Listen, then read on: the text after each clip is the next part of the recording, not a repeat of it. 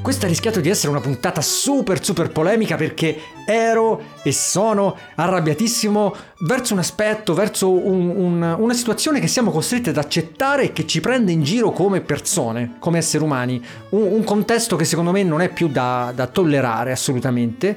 Però nel weekend si è un pochetto migliorato, si è un pochetto risolto, almeno per quel che mi riguarda, e quindi sono costretto a parlarne in toni un po' più calmi, un po' più tranquilli però assolutamente di denuncia perché secondo me è intollerabile accettare quelle condizioni quando ci iscriviamo ad una maratona, ad una corsa, soprattutto a quelle più importanti, no?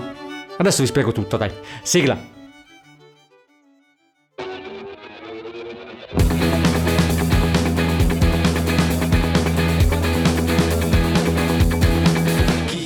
Ok, ok, ok, come state? Come va? Registro oggi martedì 22 marzo, sono le 9.42 del mattino.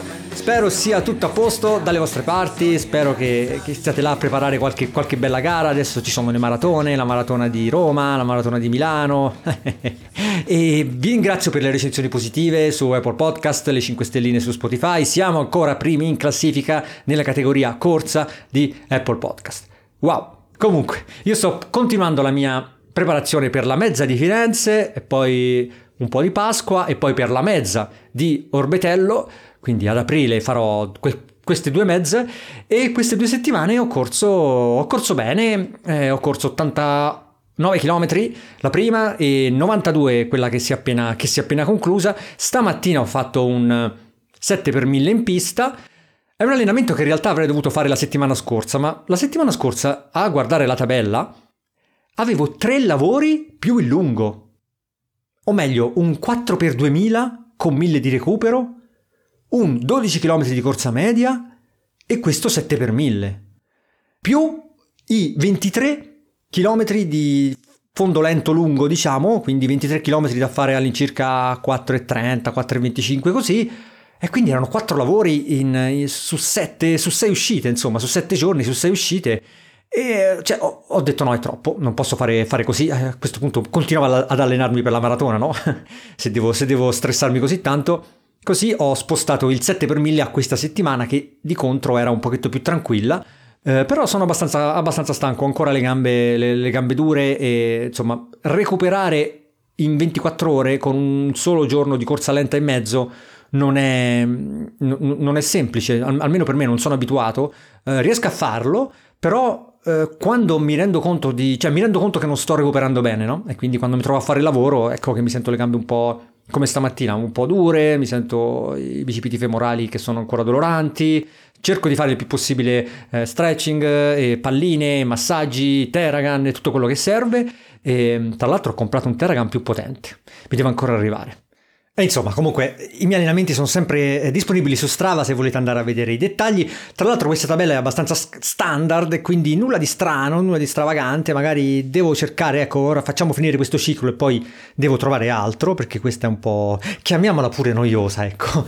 Nelle ultime due settimane, tre settimane, però ho aggiunto degli esercizi eh, per migliorare la tecnica di corsa, delle andature, no? Si chiamano, che non ho mai fatto in vita mia, però credo di avere una falcata troppo corta e quindi un passo svelto. Io ho una cadenza di eh, diciamo 178, 180, 182, anche quando a volte faccio la corsa lenta. E quindi ho sempre pensato, se riuscissi ad aumentare la falcata, ad aumentare il passo, ecco, migliorerebbe anche, mantenendo la stessa cadenza, ovvio, migliorerebbe anche la velocità, andrei molto più forte. Sto cercando di risolvere questo aggiungendo una volta a settimana e non vi consiglio di farlo di più perché se non, se non siete abituati perché è molto eh, pesante per la muscolatura e mai prima di un lavoro, ovviamente mai, prima del, mai il giorno prima di, di un lavoro in pista, di, farle, di fare queste andature. Magari mettetele in mezzo come faccio io alla corsa lenta, che ne so, una volta a settimana faccio 8 km di corsa lenta, eh, poi faccio queste andature e, e, poi torno a casa. Quindi le andature le faccio, faccio quelle base, quelle, quelle, quelle classiche, no?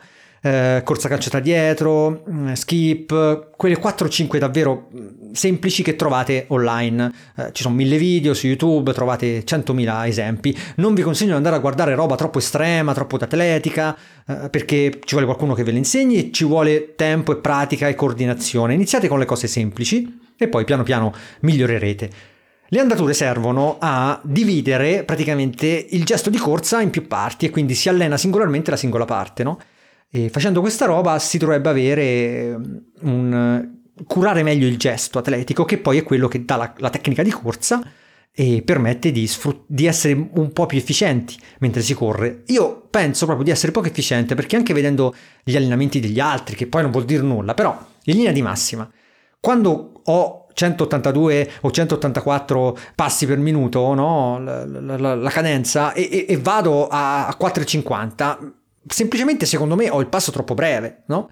E sto cercando di migliorare questo. Poi io ho tutto lo storico di anni eh, nei, quali ho corso con, con, Stride, con i vari sensori e quindi sono andato a vedere anche i momenti migliori, no? quelli che a memoria ricordavo come momenti di forma, i picchi di forma ed ecco che lì in effetti avevo il passo un po' più lungo di adesso. Questo è anche un po' normale perché il passo corto, diciamo, per aumentare la falcata eh, eh, bisogna essere sciolti, no? Anche le anche, tutte queste cose qua. Ed è normale quando sei nel piano di una preparazione sei un po' più legato, un po' più, un po' più... Oddio, normale non lo so, almeno per me è normale, ecco, un po' più contratto.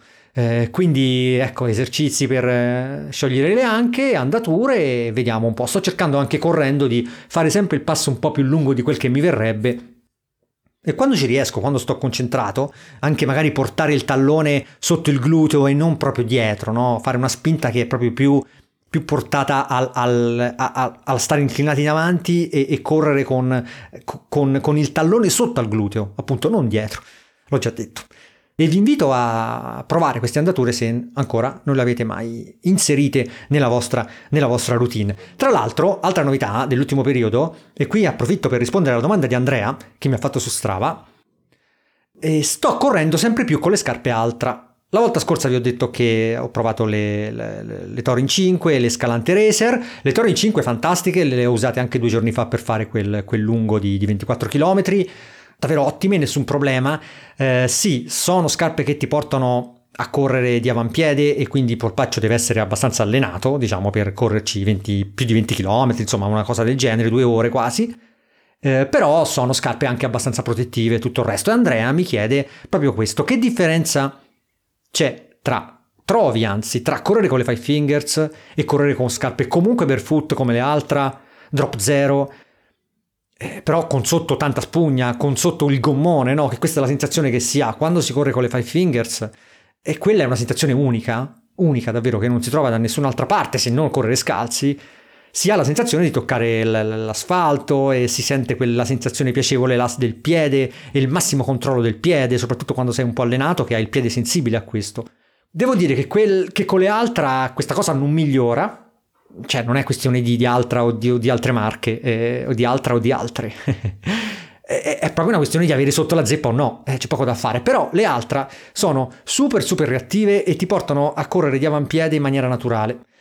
Oltre alle Torin 5, nelle ultime due settimane ho messo in circolazione le Rivera 2, appena uscite, che sono molto più veloci rispetto alle Torin 5 e ci ho fatto i medi, ci ho fatto i 16 km di medio e, e i 12 km di medio eh, pochi giorni fa e sono fantastiche perché ti portano ancora di più a correre di, di avampiede, Dav- davanti all'avampiede davvero hanno quasi uno scalino che ti porta a davvero stare, stare in avanti e bellissime per il momento per fare questo, questo, questi generi di lavori, sto anche pensando di usarle per fare la mezza, perché soprattutto quella di Firenze, che ha i San Pietrini, e quindi vorrei sca- una scarpa un po' più morbida e queste sono un po' più morbide. Poi io sono abituato, sapete, no, a roba secca e quando provo queste scarpe nuove che sono così reattive, wow, mi sembra di volare.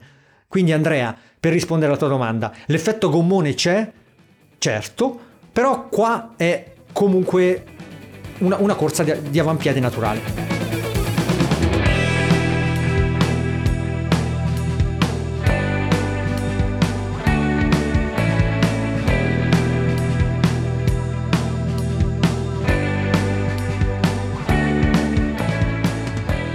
Arriviamo al clou della puntata, ovvero la mia personale, che spero diventi anche vostra, polemica contro i regolamenti che siamo costretti ad accettare quando ci iscriviamo alle gare. E non parlo delle gare minori, quelle organizzate nel quartiere o nel paesino, no, nel nostro circolo che va bene così. Parlo delle gare, eh, delle major, delle maratone internazionali. Parlo soprattutto della maratona di Milano che davvero mi ha fatto impazzire in questo, in questo periodo Adesso vi racconto tutto, preciso però prima di ogni cosa che loro legalmente hanno ragione su quello che vi sto per dire perché io effettivamente quando ho cliccato là sul sito per fare la registrazione, ho accettato eh, eh, il loro regolamento e non c'è nulla da dire, non si può dire nulla a quel punto di vista.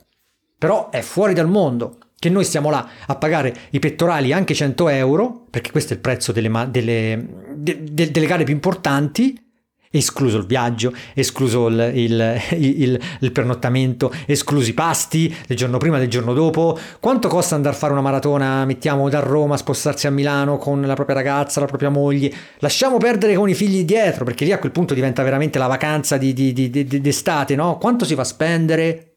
Cioè, sono belle spese e le facciamo tutti, diciamo, molto volentieri. Andate a guardare quante iscrizioni ci sono alle gare. Magari prendete i dati prima del Covid, no? Perché ancora è tutto molto, molto un po' incerto. Prendete i dati prima del Covid, mettete 100 euro almeno, almeno, ma saranno almeno 200 a persona, e guardate quanto guadagnano le, le amministrazioni, le associazioni e tutto il resto. Sono tanti soldi. E va bene, e va bene. È un movimento che, diciamo, sono soldi ben spesi, soldi che noi diamo volentieri, però dobbiamo iniziare a, a pretendere un certo tipo di trattamento perché sono fuori dal mondo le regole e, e, e le clausole che ci obbligano a, a, ad accettare mettere i dati su siti che poi vengono bucati e ti arriva lo spam nella mail e ti arriva lo spam sull'SMS perché si vendono il database con gli SMS. Basta. Cosa è successo a me? Io avevo semplicemente fatto la registrazione con nome, cognome ed email, utilizzando il voucher che mi aveva regalato un ragazzo di voi, no? Che non correva la maratona tutto tranquillo che a metà febbraio, come hanno scritto loro, sarebbe arrivata questa mail per finalizzare l'iscrizione, quindi mettere FIDAL, tesserino certificato medico, firmare le ultime cose, prendere il pettorale, no? Io quindi tutto tranquillo, aspettavo questa mail che non era ancora arrivata, è arrivata il 10 marzo e quindi prima del 10 marzo io ho scritto all'assistenza dicendo vorrei rimandare la mia iscrizione al prossimo anno, si può fare? E mi hanno risposto no, non si può fare. Allora, legalmente hanno ragione loro perché io ho accettato le loro clausole nel contrattino e tutto il resto.